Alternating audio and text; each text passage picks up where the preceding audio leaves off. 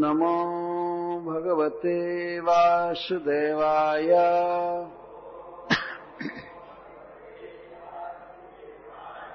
ॐ नमो भगवते वासुदेवाय।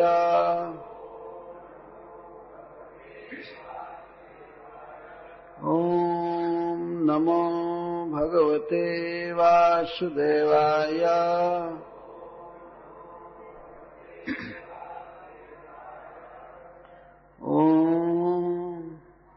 नैमिषे निमिषक्षेत्रे ऋषयः शौनकादयः सत्रम् स्वर्गाय लोकाय सहस्रशममासत तैकदा तु मुनयः प्रातर्हुतहुताग्नयः सत्कृतम् सूतमासीनाम्। पप्रच्छूरिदमादरा श्री व्यासवाच भगवान वेदव्यास देव ने कहा ओम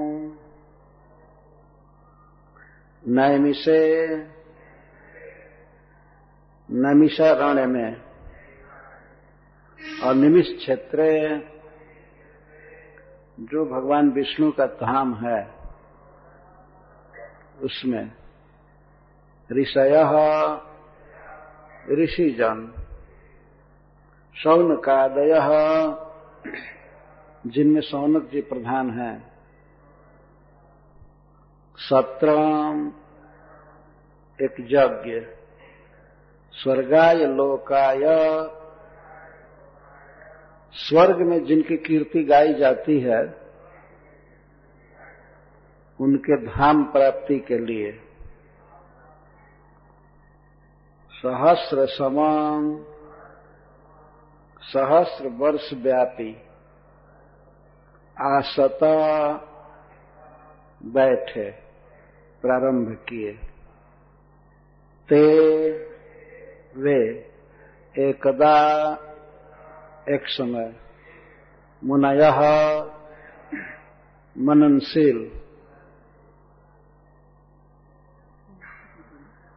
प्रातर हुतुताग्नय प्रातः काल हवन की हुई अग्नि में पुनः हवन करके, अर्थात यज्ञ को पूरा करके, सत्कृतम सूतम, सूत गोस्वामी का सत्कार किए, आसेनम, और जो, जिनको एक आसन पर बैठाया गया, पप्रच्छु पूछे। इदम यह जो आगे के श्लोकों में कहा जाएगा। आदरा श्रद्धा से, आदर से। श्रीमद् भागवतम का प्रारंभ कर रहे हैं भगवान वेद व्यास देव। नैमिसारण्य से ऐसा कहा गया है कि भगवत गीता की शिक्षा जहाँ पूरी होती है, समाप्त होती है, वहाँ से श्रीमद् भागवतम प्रारंभ होता है। इतना महान ग्रंथ है। गीता का पर्यवसान, बिल्कुल अंतिम जो शिक्षा है वो ये है, सर्वधर्मान परित्यज्य माम एकम शरणम ब्रज अहम त्वाम सर्व पापेभ्यो मोक्ष श्यामी आशुच अर्जुन, तुम समस्त कर्तव्य कर्मों को छोड़कर मेरी शरण में आओ। तुम्हें कोई पाप नहीं लगेगा। मैं तुम्हें सब प्रकार के पाप से मुक्त कर दूँगा। शोक मत करो। तो गीता का यह सर्वोपरि उपदेश है कि सब धर्म छोड़ करके सारे कर्तव्य छोड़ करके मेरी शरण लो, मेरी भक्ति करो। भागवत के प्रारंभ में ही भगवान वेदव्यास देव ये दिखा रहे हैं कि किस प्रकार नैमिषारण्य में एकत्रित महात्माओं ने, भगवत भक्तों ने धर्म की अवहेलना किया, धर्म छोड़ दिया और परम धर्म का आचरण किया। भगवान के कथा में रम गए, श्रवण में और विधि पूर्वक आरंभ किए हुए यज्ञ को कुछ ही दिन करके छोड़ दिए। इसको कहते हैं सर्व धर्म परित्याग छोड़ दिए। ऋषियों का धर्म था यज्ञ करना, यज्ञ कराना। बहुत बड़ी व्यवस्था थी। एक सहस्र वर्ष तक वो यज्ञ चलने वाला था। लोक में ऐसा प्रचार था। लेकिन भगवान की कथा सुनने के लिए ऋषियों ने, उन साधुओं ने, भक्तों ने इस आरंभ किए हुए धर्म का यज्ञ का त्याग कर दिया। तो यहाँ से श्रीमद भागवत प्रारंभ होता है। सबसे पहले भगवान वेदव्यास देव मंगलाचरण किए। जिस मंगलाचरण की व्याख्या आप लोगों ने सुना, वस्तु निर्देश किया गया और उसके पहले इष्ट देव और गुरु को नमस्कार किया गया। इष्ट इष्ट को नमस्कार किया भगवान वेदव्यास देव ने। इष्ट नमस्कार, इसके बाद वस्तु निर्देश और इसके बाद आह्वान, भागवत पीने के लिए निमंत्रण। अब यहाँ से चालू कर रहे हैं। ओ यह शब्द है। सब जगह नहीं दिया गया है, लेकिन यहाँ से प्रारंभ होता है। ओम यह मंगलाचरण के लिए है। ओम भगवान श्री कृष्ण का एक नाम है। जैसा गीता में कहते हैं, प्रणव सर्व वेदेशु मैं समस्त वेदों में प्रणव हूँ। इस ओंकार को प्रणव कहते हैं। ये भगवान का नाम है। और इसी में सारा वेद सन्निहित है। ब्रह्मा जी के कंठ से दो अक्षर बिल्कुल प्रारंभ में निकले थे, ओम और अथा। ये दोनों बड़े मंगलमय शब्द हैं। किसी भी मंत्र के पहले ओम यह शब्द लगाया जाता है, जो वैदिक और खास करके वैष्णव मंत्र है। और अथ शब्द किसी कार्य के प्रारंभ में लगाते, अथ प्रथमोध्याय, अथ द्वितीय अध्याय अथ।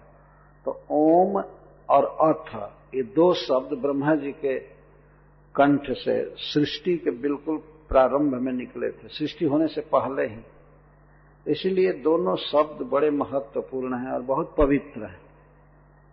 भगवान वेद व्यास देव यहाँ पर ओम शब्द के प्रयोग द्वारा श्रीमद भागवतम के वर्ण या विषय को भी प्रस्तुत कर दिए।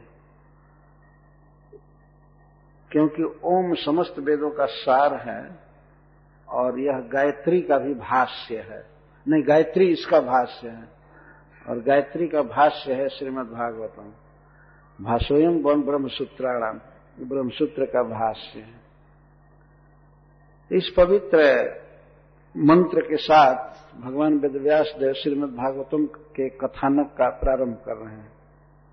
तो कहते हैं कि अनिमिष क्षेत्र नैमिषे सौनकादय ऋषय सहस्र समम सत्रम आसत। क्यों? किस लिए? स्वर्गाय लोकाय। स्वर्गाय का अर्थ है, स्वर्गे गियते इति स्वर्गाय। जैसे उरु गाय शब्द है उरु गाय का अर्थ है, जिनके विषय में बहुत गाया गया है, जिनके विषय में बहुत वर्णन किया गया है। तो उनको उरु गाय कहते तो स्वर्गाय का अर्थ है स्वर्ग में जिनकी कीर्ति गाई जाती है। भगवान श्री कृष्ण का यश देवता सदा गाते रहते हैं।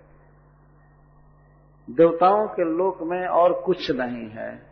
गान, केवल भगवान का यश गाया जाता है। तो भगवान को कहते हैं स्वर्गाय। और उनके लोकाय, उनके लोक के लिए, उनके दर्शन के लिए उनके धाम की प्राप्ति के लिए ऋषि लोग यज्ञ कर रहे थे। इतना स्पष्ट ऐसा नहीं इसका अर्थ किया जा सकता है कि स्वर्ग आय और बाद में लोक आय। स्वर्ग लोक के लिए यज्ञ कर रहे थे। नहीं। इसको तो बहुत पहले है समझ चुके थे। स्वर्ग को बहुत पहले ही तुच्छ समझ चुके थे। तो स्वर्गाय, लोकाय एक शब्द है इसका अर्थ है कि स्वर्ग में जो, जिनकी कीर्ति गाई जाती है, ऐसे भगवान विष्णु के धाम प्राप्ति के लिए, उनके चरण कमल की प्राप्ति के लिए, वे लोग एक सहस्र वर्ष तक चलने वाला यज्ञ प्रारंभ किए थे। नैमिषारण्य से भागवत की कथा प्रारंभ होती है।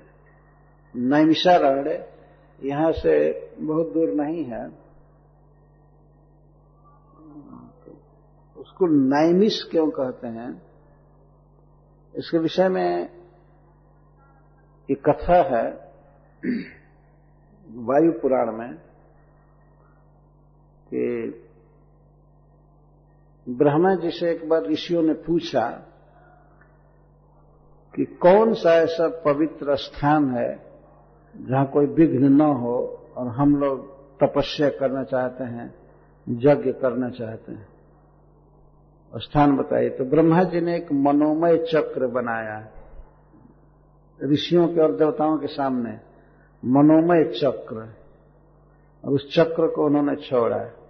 और कहा कि जिस स्थान पर इसकी नेमी नेमी का अर्थ है भार, प्रांत भाग, शीर्ण हो जाएगा तो उस स्थान को समझना कि यज्ञ के लिए, तपस्या के लिए बहुत पवित्र स्थान है।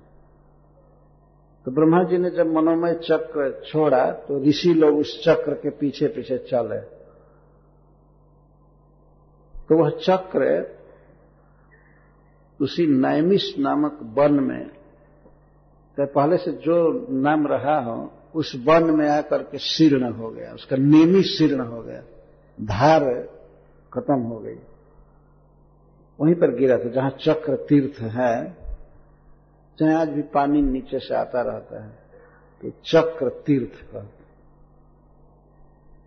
तो चक्र की धुरी सीर्ण हो गई। वास्तव मनोमय चक्र था। इसका मतलब कि मन वहाँ आकर के शांत हो गया, बिल्कुल। स्थान तब ऋषियों ने निश्चय किया कि यह स्थान परम पावन है। और वास्तव में वह पहले से ही भगवान विष्णु का क्षेत्र है। जैसा ऋषियों ने आगे भी कहा है कि कलिम आगत माज्ञाय क्षेत्रस्मिन वैष्णवे वयम। हम लोग कलयुग को आया हुआ जानकर इस वैष्णव क्षेत्र में, भगवान विष्णु के धाम में शरण लिए हैं। तो अनिमिष क्षेत्र का अर्थ है अनिमिष। निमिष का अर्थ होता है पलक का गिरना। पलक जब गिरती है, जितने समय तक नेत्र बंद होते हैं पलक गिरने पर, चाहे एक सेकंड, दो सेकंड, जो भी तो इसको निमिष कहते हैं। निमिष। और तो इस संसार में देखा जाता है कि निमिष गिरता है मनुष्यों का, रात में तो पूरा बंद हो जाता है, सोता है आदमी। और बीच बीच में पलक गिरता रहता है, उठता रहता है। तो इसका अर्थ है कि लुप्त दृष्टि होता है, जीव, मनुष्य। इसकी दृष्टि लुप्त हो जाती है कुछ काल के लिए। पर भगवान विष्णु, जो इस विश्व के परमेश्वर हैं, वो अलुप्त दृष्टि कहे जाते हैं। कभी भी उनकी दृष्टि बंद नहीं होती। मतलब उनका सर्व ज्ञान पूरा पूरा बना रहता है। सदा उनका ज्ञान वो सब कुछ देखते हैं। उनकी आँखें बंद भी रहती हैं, कारण समुद्र में या गर्भ समुद्र में सोते भी हैं, फिर भी सब कुछ देखते रहते हैं। भूत भविष्य वर्तमान सब। इसीलिए उनको अनिमिष कहा गया है। भगवान का एक नाम है अनिमिष, और तस् क्षेत्र नैमिष है। तो ऐसे अलुप्त दृष्टि सर्वज्ञ भगवान विष्णु के क्षेत्र में, धाम में, सौनकादि ऋषिजन एक बार जुटे थे। ऋषय मंत्र द्रष्टा ऋषि का अर्थ है जो वेदों के मंत्रों को, श्लोकों को ठीक से जानते हैं। भगवान के भक्त ऐसे ऋषि जुटे थे। कितनी संख्या में वे थे? भगवान वेदव्यास देव यहाँ नहीं कह रहे हैं। लेकिन, लोकमुख से पता नहीं, वेद से भी, पुराण से भी सिद्ध होगा, हमें तो हमने तो नहीं पढ़ा है। लेकिन प्रचलित बात है कि अट्ठासी हज़ार ऋषि जुटे थे। अट्ठासी हज़ार ऋषि, जिनमें सौनक जी प्रधान हैं। सौनक जी भृगु वंश में जन्म लिए हैं, और वयोवृद्ध भी हैं ज्ञान वृद्ध भी हैं। अठासी हज़ार ऋषियों के नायक हैं, कुलपति। तो ऐसे ऋषिजन नैमिषारण्य में जुटे थे। किस लिए? सहस्र समम सत्रम आसत एक यज्ञ करने के लिए। जो यज्ञ सहस्र समम सम का अर्थ है वर्ष, एक हज़ार वर्ष तक वो यज्ञ चलने वाला था। महाराज परीक्षित के परम धाम गमन के कुछ वर्ष के बाद ही ये यज्ञ चालू हुआ था एक सहस्र वर्ष तक यज्ञ चलने वाला था। ऐसे सहस्र वर्ष व्यापी यज्ञ में ऋषि लोग बैठे थे। किस लिए यज्ञ कर रहे थे? इसका उत्तर देते हैं भगवान वेदव्यास दे, स्वर्गाय लोकाय। स्वर्ग में जिनकी कीर्ति गाई जाती है, ऐसे भगवान के चरण कमल की प्राप्ति के लिए, भगवान के धाम में जाने के लिए यज्ञ कर रहे हैं। यज्ञ का उद्देश्य था भगवान के धाम में जाना। तो क्या ऋषियों को ये ज्ञान नहीं था कि ये यज्ञ भगवान का धाम प्राप्त नहीं कराएगा? एक प्रश्न होता है। बाद में क्या उनके, बाद में ये बात समझ में आई कि यज्ञ नहीं करना चाहिए, पहले क्यों वो चालू कर दिए। कारण यह लिखा गया है कि यज्ञ में हवन होता है, भोजन कराया जाता है और भगवत कीर्तन भी होता है, कथाएँ भी होती हैं, लेकिन मुख्य होता है यज्ञ, हवन। तो ऋषियों ने इसलिए यज्ञ चालू किया था कि कोई न कोई महापुरुष, परम भागवत पुरुष इस यज्ञ में आएँगे और उनके आने पर हम लोग उनके मुख से कथा सुनेंगे, कृष्ण कथा सुनेंगे और इस यज्ञ को बंद कर देंगे। पहले से मन में था। पहले से उनके मन में बात थी। नहीं तो आप समझिए कि जो व्यक्ति पूरा पंपलेट छाप करके पूरे भारत में प्रचार करके और यज्ञ चालू करे और किसी साधु के आने पर बंद करेगा, ऐसा कभी नहीं हो सकता। लेकिन पहले से ही उनके मन में था कि यज्ञ एक बहाना था। यज्ञ में दीक्षा लेने पर यज्ञ चालू करने पर उनको कोई कहता नहीं कि चलिए आश्रम सुना है या ये काम करना है या वो काम करना है, कोई कहता नहीं यज्ञ में बैठे और जग में कोई न कोई महात्मा आएँगे ही। इस तरह से परम अधिकारी भगवत कथा के तो कृष्ण कथा प्रस्तुत करेंगे और उस यज्ञ में निश्चिंत हम लोग कथा सुनेंगे। यही आशय था। तो उसमें बहुत बहुत क्रियाएँ करते थे, जैसे पढ़ाना, पढ़ना यज्ञ करना, ये करना करना, वेद पढ़ना, कई तरह से। तो भगवान वेदव्यास देव कहते हैं कि एक सहस्र वर्ष तक चलने वाला यज्ञ वे प्रारंभ किए थे। तो एक बार की बात है तो एक दात मुने प्रातर हुत हुताग्न। एक समय की बात है, सूत गोस्वामी वहाँ आए, जो रम जो रोम हर्षण के पुत्र हैं। रोम हर्षण का वध कर दिया था भगवान बलराम जी ने। तो फिर बाद में ऋषियों की प्रार्थना से भगवान बलराम जी ने रोमहर्षण के पुत्र उग्र सर्वा जी को पुराण का अधिकारी बनाया और उनको बैठाया था गद्दी पर कथा के लिए। एक प्रकार से उग्र सर्वा जी भगवान बलराम जी के प्रसाद हैं वास्तव उनकी डायरेक्ट कृपा हुई है। तो ऐसे उग्र सर्वा जी जब आए नैविषारण्य में तो समस्त ऋषि बहुत प्रसन्न हुए। सौनक जिनमें प्रधान थे, और वे लोग सुत गोस्वामी के गुणों को, भगवान के प्रति अटूट प्रेम और भगवान के कथा में, भगवान के कथा को प्रस्तुत करने की उनकी अद्भुत क्षमता वे सब जानते थे। जैसा शुरू में ही वे लोग कहे हैं। तो सुत गोस्वामी के गुणों का वर्णन ऋषियों के मुख से ही हुआ है। ऐसे सूत गोस्वामी के प्रति ऋषियों की बहुत श्रद्धा थी। बहुत श्रद्धा। यह नियम है कि जब व्यक्ति वर्ण या विषय, वक्तव्य विषय में, शास्त्र में और उसको बोलने वाले गुरु में यदि इन दो में श्रद्धा रखता है तो निश्चित तो भगवत प्रेम प्राप्त कर लेता है। शास्त्र में और शास्त्र के वक्ता में दृढ़ श्रद्धा होनी चाहिए। तो भागवत में और भागवत बोलने वाले में इसको श्रद्धा कहते हैं। नैमिषारण्य में एकत्रित उतने बड़े बड़े ऋषि, जो वास्तव में बहुत बड़े विद्वान थे और सौनक जी के लिए तो कहना ही नहीं, पर भगवान के कथा के प्रति उनकी बहुत श्रद्धा थी। श्रद्धा का अर्थ होता है लालसा। दृढ़ अनुराग, श्रद्धा का ही अर्थ होता है। श्रद्धा शब्द विश्वास कहे, सुदृढ़, निश्चय। कृष्ण भक्ति कैले सर्व कर्म कृत श्रद्धा का ये अर्थ होता है। वो विषयों की अद्भुत, प्रगाढ़ श्रद्धा भगवान के कथा में थी। श्रद्धा का क्या मतलब है? श्रद्धा का मतलब यह है कि इस जीवन का यही एकमात्र लाभ है, कृष्ण के विषय में सुनना। इसको श्रद्धा कहते हैं। और इसके आगे और कुछ भी नहीं है। किसी भी साधन में या शास्त्र में कोई दम नहीं है। शास्त्र वही सुनना है जिसमें भगवान श्री कृष्ण की लीला कथा है। उनका नाम, रूप, गुण चरित्र आदि दिया गया है।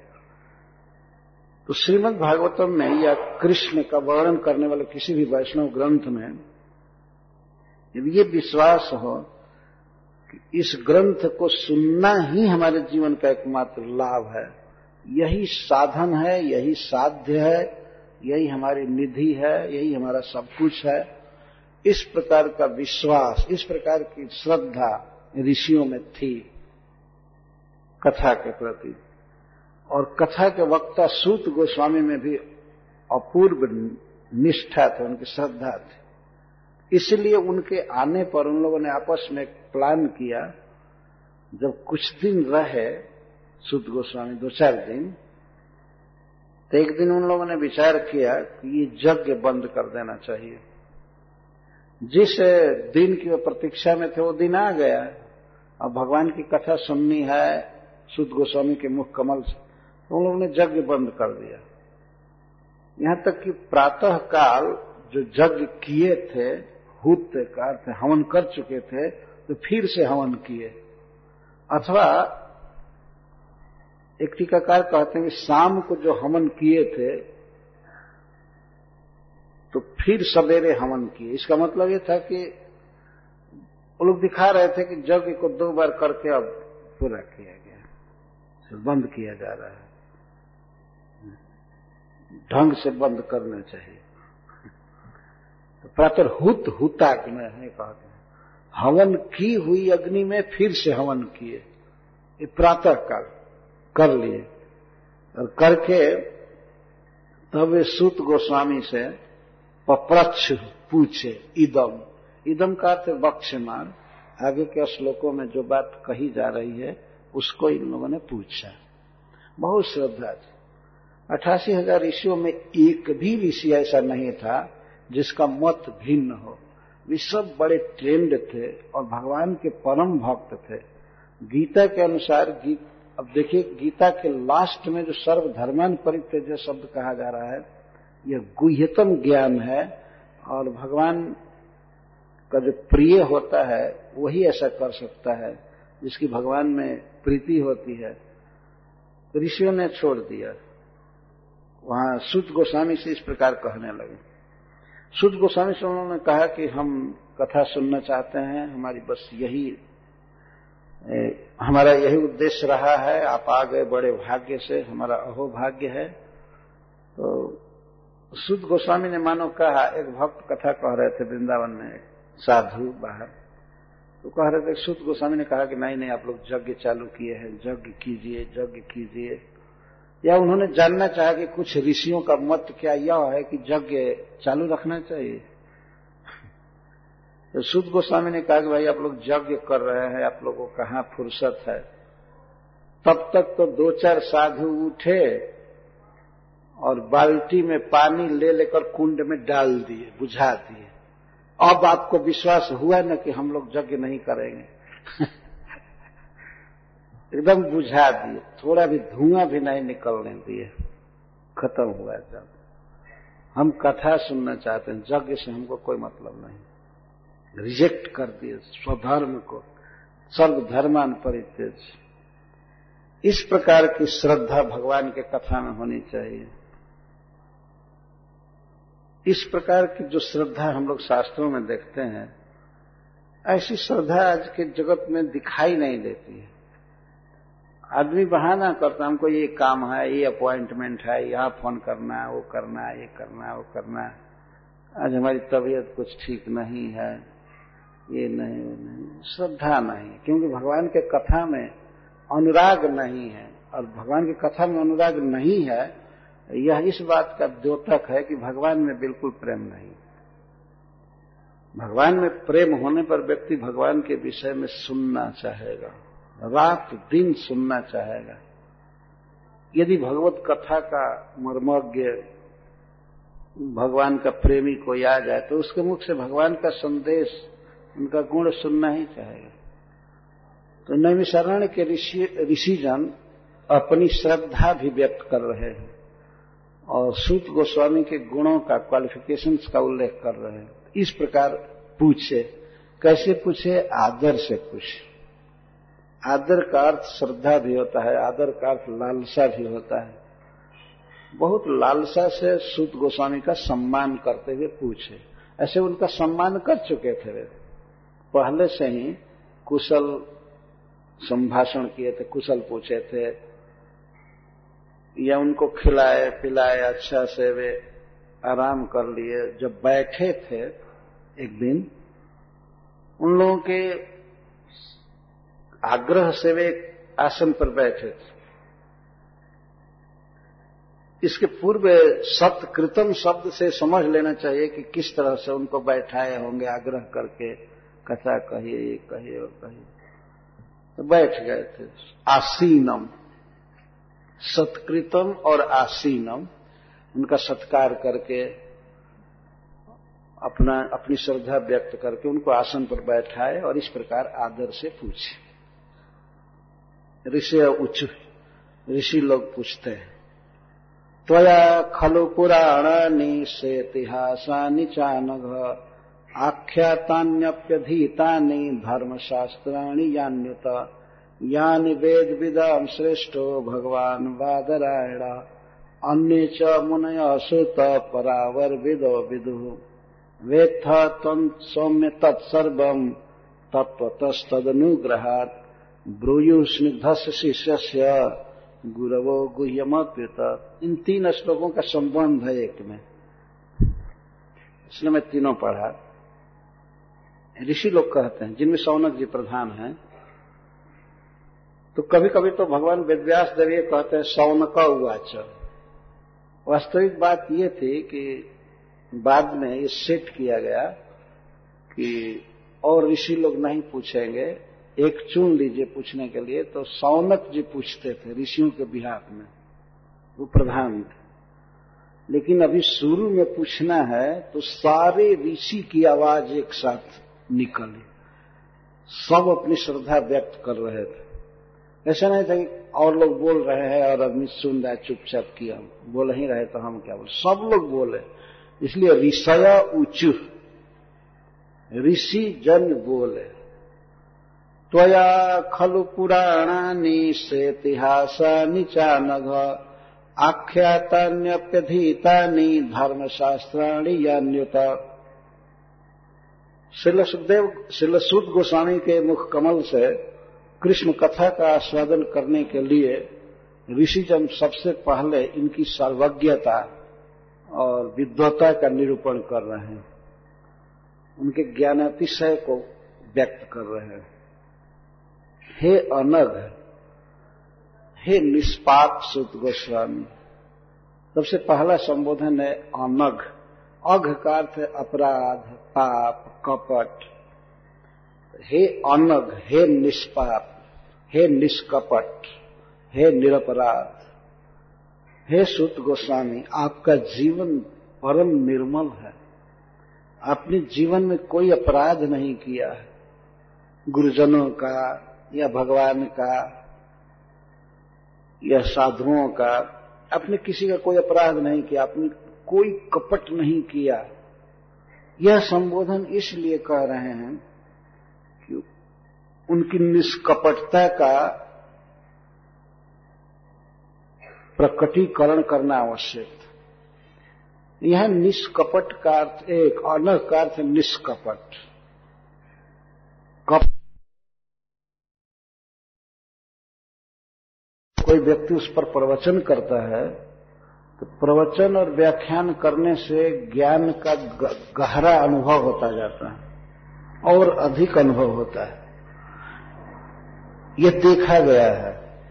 तो अतः सुत गोस्वामी के ज्ञानातिशयता का वर्णन कर रहे हैं कि आपने व्याख्यान भी दिया है, प्रवचन भी किया है पुराणों पर, महाभारत पर और मनुस्मृति जाज्ञवल स्मृति, पराशर स्मृति आदि धर्म शास्त्रों पर।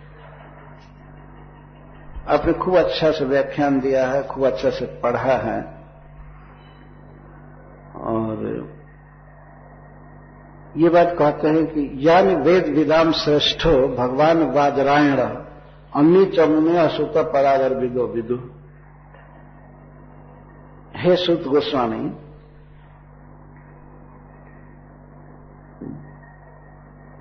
विदाम श्रेष्ठ, ज्ञानियों में सर्वश्रेष्ठ, भगवान वेद व्यास देव हैं।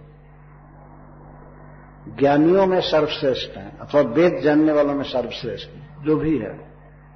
भगवान वेदव्यास देव जो जानते हैं, यानी यानी का जिन पुराणों को, जिन ग्रंथों को, भगवान वेदव्यास देव पूरा पूरा जानते हैं, जिन्होंने लिखा है, समस्त ग्रंथों के प्रणेता भगवान वेद व्यास देव हैं, पुराणों के और महाभारत के। तो यानी वेद विदाम श्रेष्ठो भगवान बादरायण अमित मुनिय सुत परावर विदो विदुह भगवान वेदव्यास देव जिन ग्रंथों को जानते हैं, जिन विषयों को पूरा पूरा जानते हैं, और अन्य भी ऋषि मुनि, भगवान वेदव्यास देव के अतिरिक्त अन्य भी ऋषि मुनि जो कुछ भी जानते हैं, जिन ग्रंथों को जानते हैं वे तम सौम्य तत्सर्वम हे शीतल स्वभाव वाले उन समस्त ग्रंथों को, उन समस्त विषयों को आप जानते हैं। भगवान वेदव्यास देव जो जानते हैं, उनको भी जानते हैं, और अन्य ऋषि लोग जो जानते हैं, उसे भी आप जानते हैं। अन्य च मुन सुत परावर विदो विदु। अन्य ऋषियों के विषय में संकादि ऋषि कह रहे हैं परावर विदो परावर विदो, पर का अर्थ है सगुण, निर्गुण और अवर का अर्थ है सगुण, अथवा निर्गुण, सगुण सगुण, अगुण। इसका अर्थ है कि भगवान के स्वरूप को, सगुण और निर्गुण को जानने वाले ऋषि लोग जो जानते हैं, वो सब कुछ आप जानते हैं। सगुण निर्गुण का क्या अर्थ है? वास्तव में भगवान निर्गुण है, प्रकृति के गुणों से, सत्व, रज और तम से भगवान परे हैं तो उनको उस अवस्था में जब वो सृष्टि नहीं करते हैं, अप्राकृत जगत में रहते हैं तो उनके उस रूप को, लीला आदि को निर्गुण कहा जाता है। अप्राकृत। और जो प्रकृति को स्वीकार करके जगत की सृष्टि करते हैं, पालन करते हैं, नियमन करते हैं तो इस स्वरूप को सगुण कहा जाता है, गुण के साथ। वास्तव में भगवान निर्गुण है, प्रकृति के गुणों से परे हैं, पर प्रकृति के गुणों को स्वीकार करके जीवों का पालन करते हैं, रचना करते हैं, संहार करते हैं। तो इस प्राकृतिक जगत के व्यापार को भगवान देखते हैं तो उनको सगुण कहते हैं। किस तरह भगवान प्रकृति के सत्वगुण को स्वीकार करते हैं, रजोगुण को स्वीकार करते हैं, और तमोगुण को स्वीकार करते हैं। जीवों का पालन करते हैं, पोषण करते हैं बार बार अवतार लेते हैं। तो इसको सगुण रूप भगवान को का कहते हैं।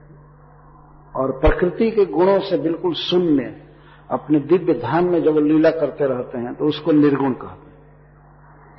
तो भगवान के निर्गुण स्वरूप और सगुण स्वरूप को ठीक ठीक जानने वाले अन्य ऋषि लोग भी जो कुछ जानते हैं, जो शास्त्र जानते हैं पुराण जानते हैं, महाभारत जानते हैं, वेद जानते हैं। वेथत्व सौम्य तत्सर्वम हे सौम्य, सूत जी उस सब आप जान तत्सर्वम सब जानते हैं। यह है ज्ञानातिशयता। भगवान वेद व्यास देव जिन पुराणों को, ग्रंथों को जानते हैं, वो सब आप जानते हैं, और अन्य ऋषि लोग भी जो पढ़े हैं, जानते हैं, वो सब आप जानते हैं। इसका अर्थ है कि अलग अलग ऋषि लोग हैं, कोई एक पुराण पढ़ा है, कोई एक विषय पढ़ा है पर जितने भी ऋषि मुनि हैं, जो कुछ पढ़े हैं, भगवान वेदव्यास तक जो कुछ लिखे हैं, जानते हैं, वो सब आप अकेले जानते हैं। सब विषयों में आप प्रवीण हैं। वेथ सौम्य तत्सर्वम। वेथत्वम सौम्य तत्सर्वम। सौम्य शब्द यहाँ दूसरी बार संबोधन कर रहे हैं। हे सौम, हे सोम के समान, चंद्रमा के समान शीतल स्वभाव वाले जिस व्यक्ति में कोई काम नहीं है क्रोध नहीं है, राग, मोह आदि नहीं है बिल्कुल तो सौम्य है। सोम के समान शीतल स्वभाव वाले जिस व्यक्ति में क्रोध है तो समझना चाहिए उसमें काम निश्चित है, क्योंकि काम ऐसा क्रोध है ऐसा रजोगुण समुद्भव काम है तभी क्रोध आता है, नहीं तो क्रोध नहीं आ सकता। और क्रोध जिसमें है, चिड़चिड़ापन है, एलर्जी है वो सौम्य नहीं कहा जा सकता। बिल्कुल शांत स्वभाव, भगवान के प्रेम में विभोर हे सौम्य, आप, उन सबको, सभी समस्त शास्त्रों को जानते हैं, सभी विषयों में आप पारंगत हैं। दृष्टांत दे रहे हैं, जो भगवान व्यास देव जानते हैं, अन्य ऋषि मुनि जो कुछ जानते हैं, वे तम सौम्य तत्सर्वम आप सब कुछ जानते हैं। तत्वतः यथार्थ रूप में जानते हैं पूरा पूरा जानते हैं। कैसे? तदनुग्रहात, उन ऋषियों के अनुग्रह से। भगवान वेदव्यास आदि ऋषियों के अनुग्रह से, कृपा से आप सब जानते हैं। कैसे जानते हैं शास्त्रों को? तो ऋषियों की कृपा से जानते हैं। गुरुजनों ने आपको प्रेम से पढ़ाया है, दिया है। तद अनुग्रहात का अर्थ तेसाम अनुग्रहात। भगवान वेदव्यास देव के अनुग्रह से, श्री नारद जी के अनुग्रह से, सुखदेव गोस्वामी के अनुग्रह से, शुद्ध गोस्वामी सब कुछ जानते हैं। इससे यह भी सिद्ध होता है कि बहुत बहुत लोगों के बहुत बहुत महात्माओं के मुख से सुनना चाहिए भगवान की लीलाओं को। तो शुद्ध गोस्वामी ने बहुत परिश्रम भी किया है और सब कुछ पढ़ा है, गुरुजनों की सेवा किया है। क्योंकि ब्रूयु स्निग्ध शिष्य से गुरु गुह्यमापित गुरुजन जब प्रसन्न होते हैं, शिष्य पर, अपने प्रेमी पर तो वो परम रहस्यमय विषयों को भी प्रकट कर देते हैं। जो सबके लिए वो नहीं देते हैं ज्ञान, ऐसा ज्ञान नहीं देना चाहिए, ऐसे ज्ञान को भी वे अपने अनुवृत्ति, प्रीतिमान, स्नेही शिष्य को दे देते हैं। तो आपने अपने गुरुजनों की सेवा की है। इसके द्वारा भी सुत गोस्वामी के गुण का उल्लेख किया जा रहा है कि सुत गोस्वामी स्निग्ध शिष्य थे सबके। स्निग्ध का अर्थ होता है प्रेमी, श्रद्धालु। स्नेह शब्द का अर्थ होता है तेल या घी तो या जल। जैसे जल नीचे की तरफ़ बहता है, या घी बहता है तेल बहता है। तो इसी तरह से जो व्यक्ति गुरुजनों के पीछे बढ़े उनसे प्रेम करे वास्तव में तो उसको स्नेही या स्निग्ध शिष्य कहते तो आपने गुरुजनों की सेवा की है, उनसे प्रेम किया है, इसीलिए उनकी कृपा से आप समस्त शास्त्रों को जानते हैं। अपने आप ही ऐसे गुरुजन, प्रतिमान शिष्य के लिए गुह्य से गुह्य विषय पर प्रवचन करते हैं, बताते रहते हैं। तो उन्होंने कृपा करके आपको सब कुछ बताया है। ये सब क्वालिफिकेशन का वर्णन, गुण का वर्णन। और इस प्रकार जिस व्यक्ति पर गुरुजनों की कृपा होती है तो वह, वे लोग प्रेम से उसको शास्त्र देते हैं, जिसको शास्त्र इस तरह गुरुजनों की कृपा से प्राप्त है, वही वास्तव में अच्छा या उचित प्रवचन कर सकता है। प्रवचन में यह कोई ज़रूरी नहीं है कि वह व्यक्ति बहुत अच्छा बोलता है, बहुत लोक के लिए आकर्षण भाषा बोलता है। यह ज़रूरी नहीं है। ज़रूरी है कि वह शास्त्र की बातों को कितना जथावत प्रस्तुत कर रहा है। यह सबसे ज़रूरी बात भाषा चाहे सुंदर हो, स्वर चाहे सुंदर हो, लेकिन कचरा बोले तो ठीक नहीं होता। हम कभी कभी उदाहरण देते हैं, जैसे मान लीजिए, सोने का बर्तन है तो सोने के बर्तन में यदि अमृत परसा जाए तो बहुत अच्छा है, पर बर्तन सोने का नहीं है, मिट्टी का बर्तन है उसमें भी अगर अमृत परसा जाए तो उतना ही स्वाद रहेगा। परंतु सोने की कटोरी हो सोने की थाली और उसमें गोबर परोस दिया जाए तो थाली का थाली से क्या मतलब? उसमें भोजन ही ठीक नहीं है। तो इस तरह से कुछ लोगों के पास भाषा बहुत आकर्षक होती है जनता के लिए।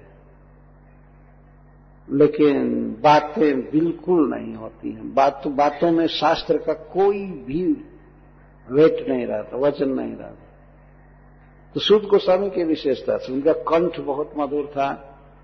भाषा आदि तो जानते ही थे। सबसे अधिक बात है कि गुरुजनों की कृपा से शास्त्रों का तात्पर्य हृदयंगम हो गया था।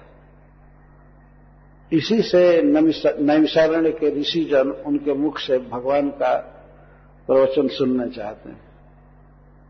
तो इस प्रकार ये तीन श्लोकों में ऋषियों ने सुखदेव गोस्वामी के गुणों का, उनके ज्ञान अतिशयता का वर्णन किया। अब अपना अभिप्राय व्यक्त कर रहे हैं। भागवत में पहला प्रश्न है, तत्र तत्रांजसा जुष्मन भवता जद विनिश्चितम पुंसामेकांतत श्रेय तन्न संसितुमर्हसे। हे आयुष्मान इसमें संबोधन कर, आयुष्मान, हे चिरंजीविन हे सुत गोस्वामी, आपकी बहुत लंबी उम्र है और बहुत काल तक आपने शास्त्रों का अध्ययन किया है और गुरुजनों की सेवा की है। आयुष्मान का ये, आप बहुत आयु के हैं और आगे भी भगवान आपको रखे, चिरायु, आयुष्मान। आपने बहुत वर्षों तक शास्त्रों का श्रवण किया, अध्ययन किया और प्रवचन किया है। भगवान की भक्ति में आपने अपना जीवन बहुत अतिवाहित किया, बिताया है। तत्र तत्र अंजसा युष्मन जिन जिन शास्त्रों को अपने गुरुजनों से सुना है, पढ़ा है और जिन पर आपने व्याख्यान दिया है, उन धर्म शास्त्रों में, पुराणों में महाभारत में और अन्य ग्रंथों में भी आपने कौन सा ऐसा साधन देखा है? तत्र तत्रांजसा जो संभवता जब विनिश्चन, पुंसा में एकांत श्रेय। कौन सा ऐसा एकांत श्रेय आपने निश्चित किया है? श्रेय साधन। यहाँ श्रेय का अर्थ है श्रेय साधन। जीवन के परम लक्ष्य भगवत प्रीति को पाने के लिए, जीवन की सफलता जिसमें हो, ऐसा कौन सा रास्ता, ऐसा कौन सा साधन आपने निश्चित किया है? भवता जब विनिश्चितम। आपके द्वारा बहुत विचार करके, पढ़ करके, व्याख्यान करके आपने क्या निश्चित किया है? जीवों के लिए, विशेषकर मनुष्यों के लिए, उसे क्या करना चाहिए? तत्र तत्र का अर्थ है तत्र तत्र, तस्मिन तस्मिन शास्त्र उन शास्त्रों में आपने बहुत विचार करके क्या निश्चय किया है। भौतजत विनिश्चित मनुष्य को क्या करना चाहिए? जिससे उसका जीवन धन्य हो, उसे मोक्ष मिले, भगवान का प्रेम मिले, कौन सा निश्चित, कौन सा साधन आपने निश्चित किया है? मनुष्य को क्या करना चाहिए? तो इस साधन के विषय में प्रश्न है। उस व्यक्ति से पूछा जा रहा है, जो व्यक्ति समस्त शास्त्रों का परम विद्वान है और भगवान का परम भक्त है। दो गुण होना चाहिए गुरु में। उसे भगवान कृष्ण का दृढ़ प्रेमी होना चाहिए और शास्त्रों का उसे ज्ञान होना चाहिए। दो गुण ज़रूरी है। शुद्ध गोस्वामी में दोनों गुण हैं। इसीलिए उन पर स्वयं छोड़ा जा रहा है कि आप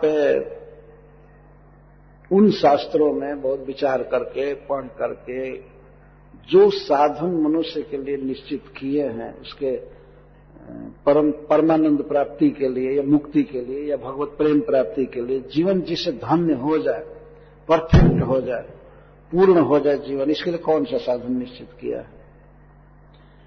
और एक और विशेषता दे रहा है कि अंजसा अंजसा का दो अर्थ यहाँ पर है कि जो अंजसा आसानी से, अर्थात जिसको करने में परिश्रम न हो, ऐसा साधन बताइए। अथवा अंजसा आसानी से सीधा सीधा जो अर्थ आपको समझ में आया है, जो साधन समझ में आया है, उसको बताइए। और एकांत श्रेय एकांत श्रेय का अर्थ होता है कि एकस्मी ने वह अंत जस्य तम जिस साधन का एक नहीं अंत, अर्थात उसके अलावा और की ज़रूरत न पड़े, इसका अर्थ है कि अव्यभिचारी साधन। व्यभिचार का अर्थ होता है वैसा साधन जो पूरा पूरा प्राप्ति न करा सके, या जिसमें एक्सीडेंट होने का भी डर रहता हो। बीच में घटना हो जाए, ये हो जाए, वो हो जाए, ऐसा हो जाए। छूट जाए या आधा किए और उसके बाद फल ना मिले, ऐसा साधन नहीं। ऐसा और अव्यभिचारी साधन बताइए जो निश्चित ही श्रेय की प्राप्ति कराता है। उसमें कोई त्रुटि, विच्युति आदि रह जाए, फिर भी वो भगवान का धाम प्राप्त कराता है, फिर भी भगवान का प्रेम प्राप्त कराता है। ऐसा कौन सा साधन है? इसके विषय में आगे आप लोग जानते हैं, शास्त्रों में कहा गया भगवान का नाम, भगवान की भक्ति ऐसी है। कि भाव कुभाव अनख्याल सहू, नाम जपत मंगल दिश दसहू भगवान के नाम में त्रुटि भी हो, उच्चारण में, या देश काल भी ठीक न हो, कई प्रकार की कमी हो, फिर भी भगवान के नाम का उच्चारण किया जाए तो श्रेय की प्राप्ति कराता है साध्य की प्राप्ति कराता। है श्रेय का दो अर्थ, एक तो साधन और साध्य। तो साध्य के विषय में दूसरा प्रश्न है, पहले साधन के विषय में प्रश्न किया जा रहा है। तत्र तत्र अंजसा युष्मन भवता जद विनिश्चितम पुंसाम एकांत श्रेय तन्न संसितुमर्हसे तन्न संसितुमर्हसे। जो अपने शास्त्रों में कल्याण प्राप्ति का सर्वश्रेष्ठ साधन निश्चित किया है, हमको आप सुनाइए। आप सुनाने के योग्य हैं। तन्न संसितुम कथित उपदेष्टुम अरहसी। उसका उपदेश करने के आप योग्य ये बहुत सुंदर अवसर है ऋषियों के लिए। वे अपनी उत्सुकता व्यक्त कर रहे हैं। और सुखदेव और शुद्ध गोस्वामी की योग्यता कह रहे आप उसको कहने के योग्य हैं वास्तव में। और इसके द्वारा यह कह रहे हैं कि हम लोग तो शास्त्रों को जानते हैं, पर एक देशीय शास्त्र जानते हैं। कोई एक शास्त्र जानता है, कोई दो जानता है, कोई कुछ जानता है, लेकिन हे सूत्र गोस्वामी, आप सर्व शास्त्र को तत्व से जानते हैं, सभी शास्त्रों को। इसलिए हम लोगों के लिए आप कृपा करके बताइए, अभिधेय साधन क्या है? भौता जब विचारित आपने जो विचारा है, आप प्रमाण हैं, जो कहेंगे वही बिल्कुल सत्य होगा। तब बताइए तो मानो सूत गोस्वामी ने कहा वही आप लोग भी शास्त्र के मर्मज्ञ हैं या संसार में अनेक लोग हैं जो शास्त्रों के अर्थ को, तात्पर्य को जानते हैं। तो वे लोग शास्त्र पढ़ पढ़ करके देख लें कि क्या करने के लिए लिखा गया है। कौन सा कल्याण का साधन है? मुक्ति प्राप्ति का साधन या भगवत प्रेम प्राप्ति का साधन क्या है? आप लोग पढ़ कर देख लीजिए। यह जनरल बात बता रहे, कोई भी व्यक्ति को कहना चाहिए कि रीड रीड पढ़ो। आजकल जैसे कहते हैं, भगवत गीता देकर के हम लोग कहते हैं, पढ़िए पढ़िए, लेकिन बहुत कम लोग पढ़ते हैं। इसलिए ज़रूरत है कि सुना जाए। सुनना बहुत ज़रूरी है। पढ़ना ज़रूरी है, लेकिन पढ़ता है नहीं आदमी। इसी मनुष्य की विवस्था को कलयुग में व्यक्त कर रहे हैं सुद गोस्वामी। प्रायणाल्पायुष सभ्य कलावस्मिन जुगे जना मंदा सुमंद मतयो मंद भाग्या ही पत्रता हे सुत गोस्वामी, ये मत कहिए कि सब लोग पढ़ करके समझ जाएँगे। कलयुग के मनुष्यों की दुर्दशा, उनकी कमी का वर्णन कर रहे हैं। प्राय अल्पायुष सभ्य, हे सभ्य, हे सभा के बीच बोलने के योग्य। सभा में भगवान की भक्ति का गुण लीला चरित्र का आप ही आख्यान कर सकते हैं। ये सभ्य कह रहा है। सभा में बोलने योग्य, यहाँ अर्थ ये है। अथवा हे सभ्य का अर्थ है कि आपने बहुत बहुत सभा अटेंड किया है। बहुत बहुत बार प्रवचन किया है, बहुत लोगों का संग किया है, साधुओं का। तो हे सब, आप तो सभा में ही बैठते हैं, इसलिए कलयुग के मनुष्यों की दशा आप देख ही रहे हैं। या आगे जो होगा, उसको आप जानते ही हैं, पढ़े हैं, सुने हैं। प्रायण अल्पायुष सब। कलौ अस्मिन जुगे जना। अस्मिन कलौ जुगे जना प्राय प्रायण अल्पायुष। कलयुग में प्रायः मनुष्यों की आयु बहुत कम हो जाती है। परमायु लास्ट उम्र सौ वर्ष की होती है। तो जिसकी बहुत कम आयु है कोई कोई ज़्यादा आयु का होता है, सौ वर्ष से ऊपर चला जाता है, इसलिए प्रायण शब्द का प्रयोग किया गया कम आयु के मनुष्य होते हैं कलयुग में इन शास्त्रों को कोई पढ़ेगा? तो इसलिए इनको तो पढ़ने में ही कई साल लग जाएगा। इतनी उम्र नहीं है आदमी की को पढ़ सके। बहुत कम उम्र है। तुलसीदास जी कहे हैं रामायण में कि मनुष्य की आयु दस पाँच वर्ष की होती है, लेकिन कल्पांत नाश गुमान है ऐसा लेकिन उनको ऐसा अभिमान होता है कलयुग में कि अब कल्प के अंत तक भी मैं मरने वाला नहीं ये मनुष्यों की अजीब दशा उम्र इतनी कम है, लेकिन अपनी कम आयु का बोध नहीं होता है, मूर्खता बस। वो लोग सोचते हैं कि ब्रह्मा जी जब मरेंगे, तब भी मैं नहीं मरूँगा। इतना अभिमान होता है। और उम्र बीतती है, केस पक जाता है, शरीर जर्जर हो जाता है, लेकिन फिर भी ध्यान नहीं होता केस पक जाता है तो कुछ लोग काला मसाला लगा करके आप दिखाते हैं कि अभी मैं जुअक हूँ। है ना? जबकि भगवान का नोटिस है, देखना चाहिए, जब केस पकने लगे तो सावधान हो जाना चाहिए, और तब हरे कृष्ण की माला ज़रूर पकड़ लेना चाहिए। हरे कृष्णा हरे कृष्णा कृष्णा कृष्णा, हरे हरे हरे राम हरे राम राम राम। वो जो काला मसाला लगाते हैं तो उसे जमराज के दूध धोखा में नहीं पड़ेंगे। सने एक जवान समझ करके चले जाएँगे छोड़ो छोड़ो, बेचारा अभी। उनको धोखा नहीं दिया जा सकता। यहाँ मनुष्य समाज को भले धोखा दे दें, वो समझें कि अभी ये जुआक हैं। कि जमराज और जमराज के दूतों को धोखा नहीं दिया जा सकता। बहुत कम उम्र है। इस कम उम्र में इतने इतने शास्त्र अठारह पुराण पढ़े, महाभारत पढ़े, सारा स्मृति ग्रंथ पढ़े, ये संभव नहीं है। मर जाएगा पढ़ते पढ़ते। इसलिए आप कृपा करके स्वयं बताइए। छोड़िए मत किसी को पढ़ने के लिए। इसका मतलब यह नहीं है कि नहीं पढ़ना चाहिए। पढ़े, लेकिन कोई पढ़ करके और श्रेय साधन का निश्चय कर ले, ये बहुत कठिन है। और शास्त्रों में इतनी इतनी बातें हैं कि कौन बात करना चाहिए, क्या नहीं करना चाहिए आदमी कंफ्यूज हो जाएगा। डायरेक्ट भगवान बोल रहे हैं अर्जुन को तो अर्जुन कहते हैं कि, पहले आप ज्ञान की प्रशंसा करके और फिर कर्म की प्रशंसा कर रहे हैं तो दोनों में एक निश्चय करके कहिए कि हमको करना क्या है।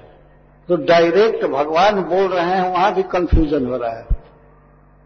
और अर्जुन जैसे श्रोता के लिए, जो इतने भगवान के मित्र हैं, भगवान की इच्छा को समझते हैं, परम विद्वान हैं, उन्होंने भगवान वेदव्यास देव का संग किया असित देवल, नारद, सबका संग किया तो ऐसे व्यक्ति भी गीता सुनने में भ्रमित हो रहे हैं। भगवान कहते हैं तुम समझ नहीं रहे हो। जो लक्ष्य सांख्य के द्वारा प्राप्त होता है वही योग के द्वारा, अर्थात कर्मयोग के द्वारा प्राप्त होता है। और जो लोग ये कहते हैं कि सांख्य और कर्म योग ज्ञान योग और कर्म योग दो है, वो बालक है अबुद्ध है, अज्ञ है, ये दोनों एक ही है। भगवान ऐसा कहते हैं। और उसको समझाने का प्रयास किया अर्जुन समझ गए हैं बाद में, लेकिन मेरे कहने का तात्पर्य है कि जब डायरेक्ट पर ब्रह्म भगवान वक्ता है इतना क्लियर बोल रहे हैं। और श्रोता अर्जुन जैसे महान व्यक्ति, फिर भी उनको संशय हो रहा है। या उनको संशय हो या न हो, अर्जुन अपने अभिनय से बता रहे हैं कि मनुष्य को संशय होगा इस बात पर। तो स्वयं ही पढ़ करके कौन समझेगा? आजकल कह दीजिए कि Bhagavad Gita as it is मत पढ़ो, केवल श्लोक पढ़ो। क्या समझेगा? खाक समझेगा। कुछ नहीं समझ सकता। कितने गीता पढ़ने वाले भगवान का जप नहीं करते। है ना? गीता भागवत वा पढ़ाए, जे जे जम तारा न बोले, न बोलाए संकीर्तन। गीता भागवत तो लोग पढ़ाते हैं, लेकिन वो भी कीर्तन नहीं करते। भगवान का नाम नहीं बोलते। तो क्या पढ़ते हैं? ऐसा मतलब कि गीता का तात्पर्य पकड़ में आया नहीं, समझ में आया नहीं। तो इस तरह से जब कलयुग में आयु कम हो जाती है तो कम आयु में दीर्घ काल तक चलने वाले इन शास्त्रों का अध्ययन कोई कैसे करेगा, कैसे समझ पाएगा?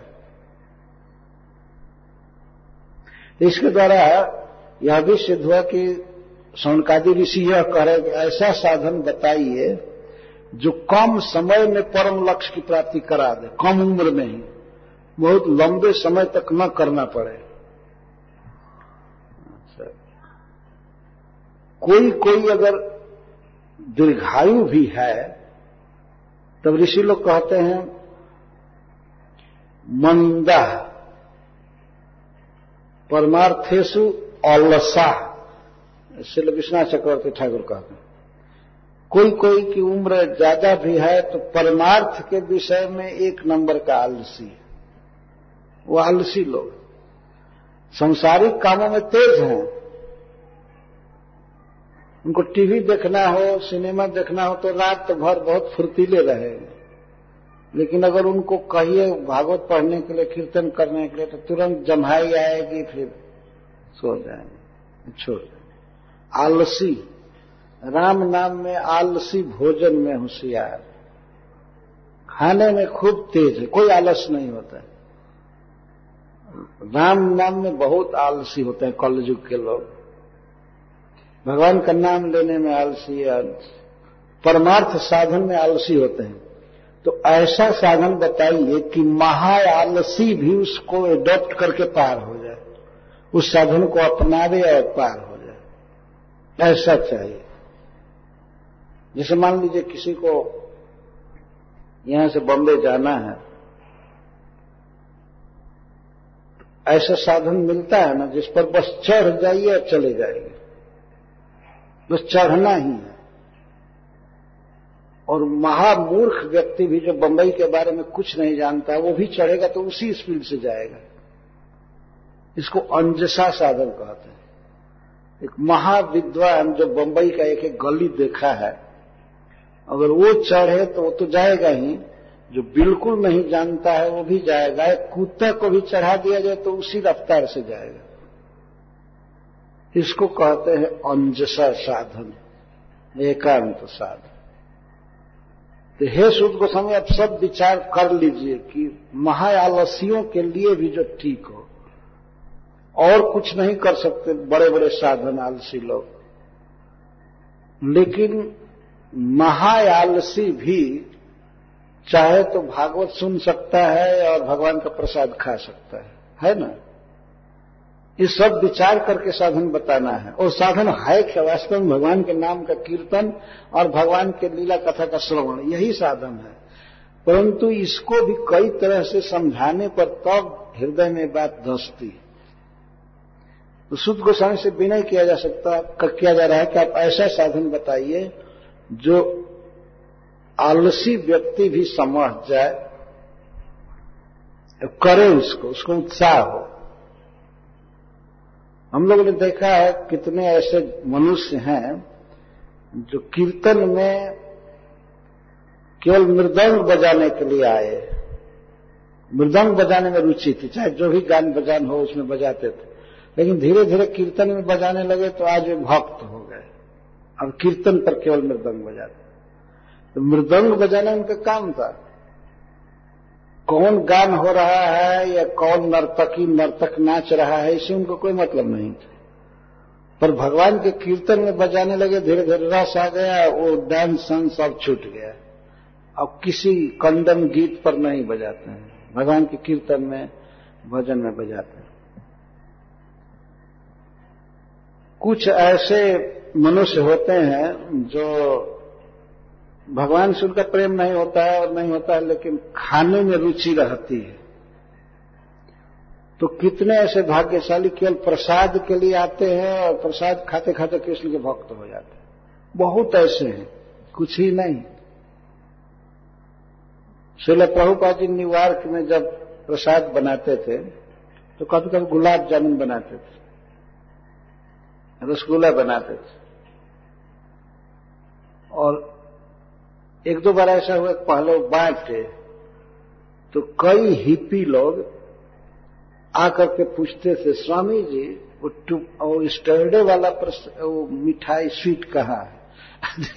स्टर्डे जो बनाए कल बनाए थे स्वीट, वो कहाँ है? तो प्रभुपा जी कहे कि, है, और बना देंगे। कल आना। कल उसको बनाएँगे। तो प्रभुपा जी बनाते थे और खाते थे। खाने से धीरे धीरे आने लगे और बाद में भगवान के परम भक्त हो श्रेष्ठ भक्त हो यह है एकांतिक श्रेय। खाना और बोलना और सुनना, इसमें कौन दिक्कत है? कौन व्यक्ति खाना नहीं जानता है और कौन बोलना नहीं जानता है? बोलना है, हरे कृष्णा हरे कृष्णा कृष्णा कृष्णा, हरे हरे हरे राम हरे राम राम राम हरे हरे। तो शिल प्रभुपा जी कहते थे, बोलो और खाओ। खाना कौन नहीं जानता है? इतना ही शर्त है कि भगवत प्रसाद खाओ, बस। भगवान को भोग लगा करके खाए, और अगर भोग लगाने में भी आलसी है तो दूसरे का भोग लगाया हुआ खाए। इतना आलस है। दूसरे का भोग लगाया हुआ खाए, कोई बात नहीं। कभी कभी कुछ लोग अपने से इंजेक्शन दे लेते हैं, कुछ लोग। है ना? अपने से।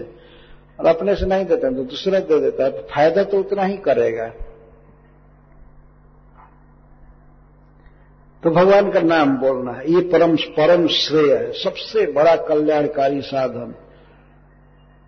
तो शुद्ध गोस्वामी से पूछा जा रहा है, प्राय अल्पाई सभ्य कलावस्मिन जुगे जना मंदा सुमंद मत मंद भाग्या ही पत्रता अच्छा कोई कोई आलसी नहीं है, अध्यात्म में, तेज हैं, फुर्तीले हैं, लेकिन सुमंद मतय उनकी बुद्धि बहुत मंद होती आलसी नहीं होते हैं, परंतु डल माइंडेड होते हैं। वो कोई भी पंथ पकड़ लेंगे, और किसी भी पंथ को समझेंगे कि ये परमार्थ की प्राप्ति कराएगा।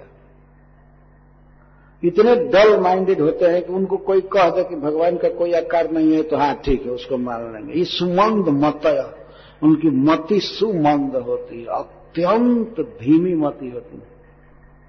एकदम कम मत। ये कोई मानने लायक बात है कि भगवान निराकार है। इस बात को कौन मानता है? जो एक नंबर का बुद्धू है, जिसके पास एकदम बुद्धि है ही नहीं वास्तव। वो व्यक्ति ऐसी बातों को स्वीकार करता है। इसीलिए आप बताइए, कौन सा रास्ता चला जाए? जनरल लोगों पर नहीं छोड़ा जा सकता है। वोट संग्रह नहीं करना है। वो दस आदमी जिस बात को कह दे, बस वही सत्य नहीं। परमार्थ के विषय में इस तरह से जनमत ग्रहण नहीं किया जाता। जो जानकार है, वो जानकार। तो आप जानकार हैं, आप ज्ञानी हैं, आप जो कहेंगे वह प्रमाण है। क्यों मूर्खों पर छोड़ा जाए कि वो पढ़ लें, समझ लें, ये करें और करें?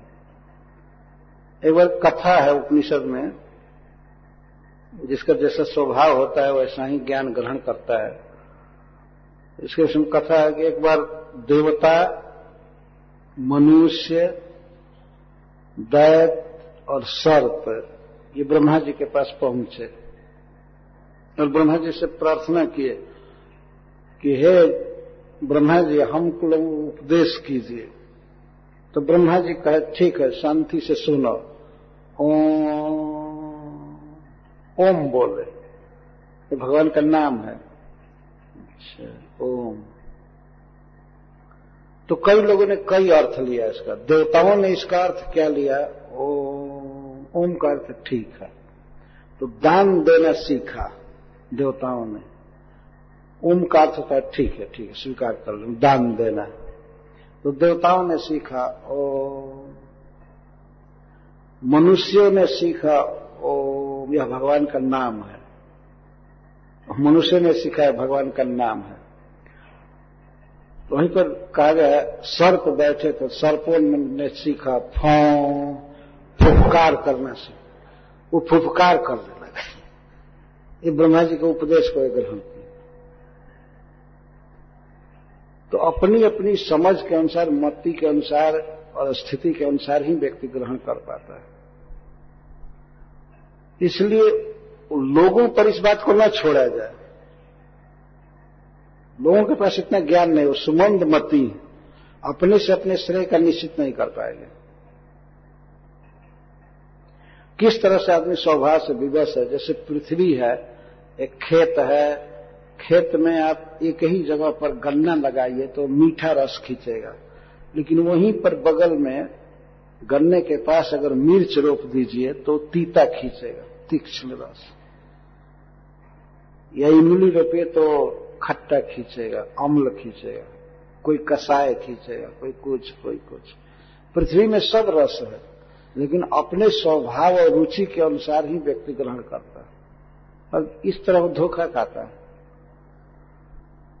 इसलिए अभिज्ञ व्यक्ति की आवश्यकता है जो ठीक ठीक साधन का उपदेश करे। तो इस श्लोक में ऋषि लोग ये कह रहे हैं कि एक तो आयु कम है और दूसरे बुद्धि मंद है।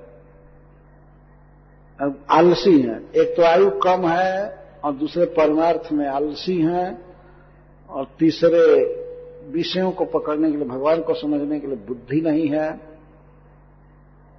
सुमंद मत मंदमती नहीं करे, सुमंदमती, बहुत ज़्यादा मंदमती। और मंदा सुमंद मत मंद भाग्य। और ऊपर से और क्या कमी है कि मंद भाग्य है? उन्हें साधु संग जैसा सौभाग्य नहीं मिलता है। साधुओं का संग नहीं मिलता है।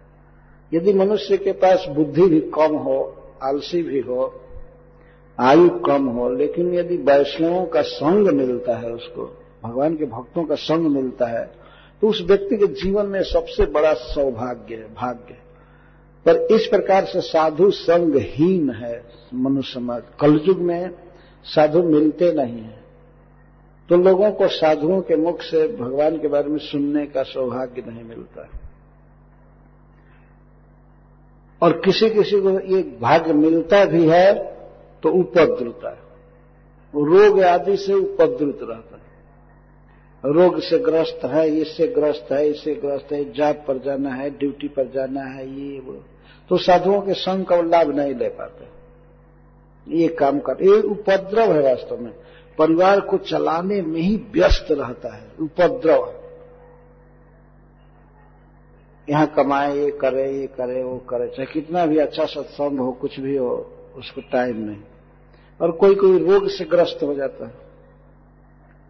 रोग से कराह, कराहता रहता है। रोग से छुट्टी ही नहीं मिलती है कि वो सत्संग करे साधुओं के पास बैठे सुने।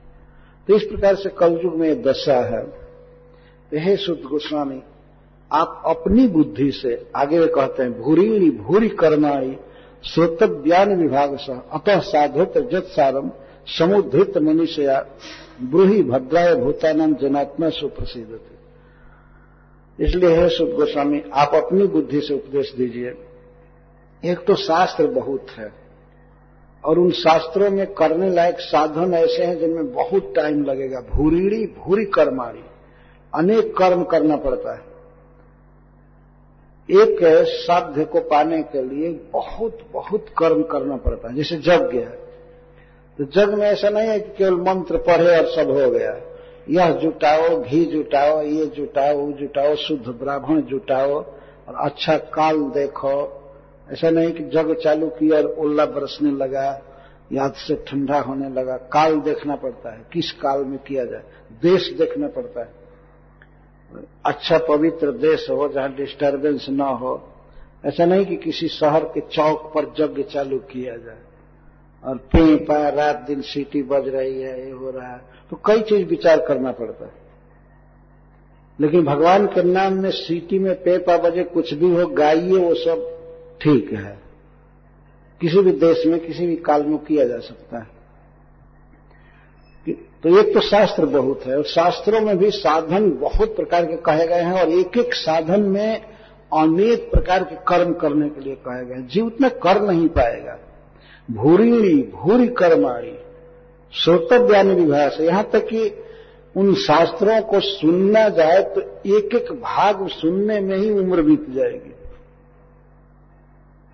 बहुत बहुत सुनना, बहुत बहुत काम करना। अतः साधुत्र जत सारम, अतः हे साधु, हे सदाचार परायण, हे भगवत भक्त, इन शास्त्रों में जत सारम, जो सार है, उसको स्व मनी से आप अपनी बुद्धि से उद्धृत करके, उसमें से निकाल करके, ब्रूही भद्राय भूता नाम समस्त जीवों के भद्र के लिए, कल्याण के लिए आप बोलिए, आप प्रवचन कीजिए। जनात्मा सुप्रसिद्धति। जिससे आत्मा प्रसन्न हो जाए। पहले प्रश्न से इसका थोड़ा सा पार्थक्य है। समस्त शास्त्रों में एकांत श्रेय क्या है, साधन क्या है? और यह साधन पर प्रश्न है। और जनात्मा सुप्रसिद्ध थी यह साध्य पर प्रश्न है। वैसे भक्ति साधन भी है और साध्य भी है, परंतु यह साध्य पर लक्ष्य किया जा रहा है। कौन सी ऐसी वस्तु है जिससे आत्मा शांत तो हो जाता है उपसन हो जाता, अपने स्वरूप में हो जाता है? आत्मा माने मन। मन बिल्कुल प्रसन्न हो जाता है। हर्ष नहीं, हर्ष और प्रसन्नता में अंतर है। प्रसन्न हो जाता है बिल्कुल, अपने स्वरूप में हो जाता है। आप तो जैसे कोई बर्तन गंदा पड़ा है लोटा मान लीजिए गंदा है, लेकिन उसको अगर मांझ दिया जाए खूब अच्छी तरह से तो जब चमकने लगता है तो इसको कहेंगे कि लोटा प्रसन्न है। प्रसन्न का अर्थ ये होता है, अपने स्वरूप से सटा हुआ, अपने स्वरूप में अस्थित, प्रसन्न। सन्न का अर्थ होता है स्वरूप। प्रसन्न, अपने स्वरूप में जो खिले अपने स्वभाव में आ जाए, इसको प्रसन्नता कहते हैं। तो कौन सी ऐसी वस्तु है जिसको पा करके जीव धन्य हो जाता है, सुखी हो जाता है, प्रसन्न होता है? वो है भगवान भगवान और भगवान की भक्ति, कृष्ण और कृष्ण की भक्ति। ये बाद में इसका उत्तर आएगा। तो इस प्रकार ऋषियों के जिज्ञासा है। भागवत के शुरू में ही छह प्रश्न किए गए जिसमें से ये दो प्रश्न हैं। समस्त शास्त्रों में एकांत श्रेय क्या है? एकांत साधन, सबसे बेस्ट साधन। और समस्त शास्त्रों की सारभूत वस्तु क्या है? जिसको पाने पर आत्मा अपने स्वरूप में हो जाता है। अर्थात परमानंद में मग्न हो जाता है, जिसको करने से, पाने से। तो समस्त शास्त्रों की सारभूत वस्तु क्या है? और समस्त शास्त्रों में परम श्रेय, परम कल्याण प्राप्ति का साधन क्या है? ये दो प्रश्न हैं। इन दो प्रश्नों को आप लोग याद रख करके आइएगा तो कल तीसरे प्रश्न की चर्चा होगी। तीसरा प्रश्न बहुत महत्वपूर्ण है।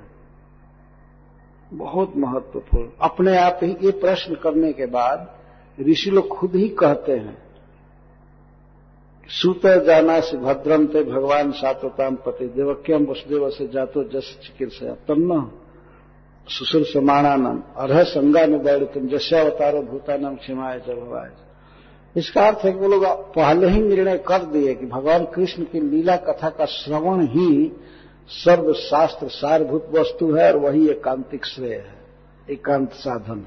अपने आप, क्योंकि ये प्रश्न करने के बाद जो कहते हैं कि किस कारण से स्वयं भगवान अवतार लिए देवकी वसुदेव के यहाँ ये हमें बताइए। तीसरे प्रश्न के रूप में नहीं पूछ रहे हैं, लिंक देखिए।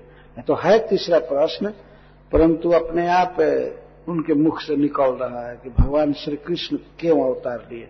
जब उनके अन्य अवतारों से ही जगत का हित होता है, पालन होता है, समृद्धि होती है तो स्वयं भगवान क्यों आए?